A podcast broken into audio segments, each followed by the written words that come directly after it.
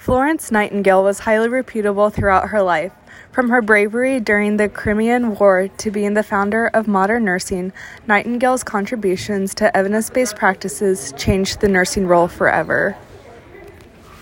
In July of 1850, Florence Nightingale went to Germany and France to work as a volunteer in the hospital.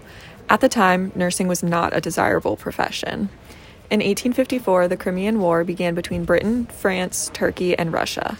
British military camps were seeing incredibly high mortality rates, so Nightingale and 38 other nurses traveled to a British military base in Istanbul. Here, Florence saw injured soldiers being left laid out on the floor. There were too many wounded patients and not enough doctors or supplies. Florence recorded the mortality rate within this hospital and found that 600 out of every 1,000 soldiers were dying of communicable and infectious diseases. Florence implemented measures to keep a cleaner environment for the wounded. She worked with the Supply Commission to obtain more supplies, bring in warmer clothing, and more nutritious foods for the soldiers. She worked with the Sanitary Commission to remove dead horses and fecal matter from the water supply and make sure the toilets were working.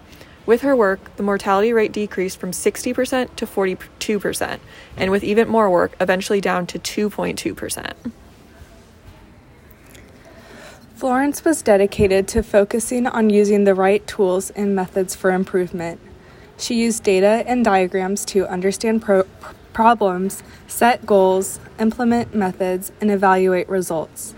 She translated her improvements to evidence based practice, something that healthcare is constantly seeking out today. As part of her mission to improve patient outcomes through evidence based practice, Nightingale called statistics the most important science in the world. Her use of data was monumental in understanding the current state evaluating priorities, and assessing progress in improving patient outcomes.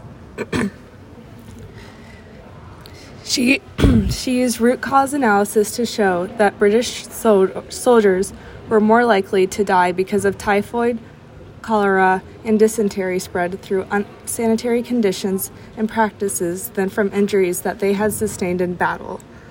Nightingale set a tone that changed nursing forever by setting the vision for future nurses.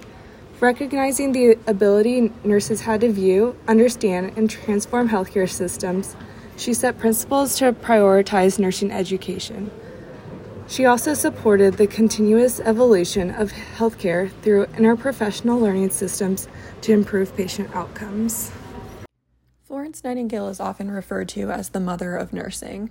So many aspects of the nursing profession as we now know it can be attributed to Florence and her relentless efforts to improve the state of healthcare.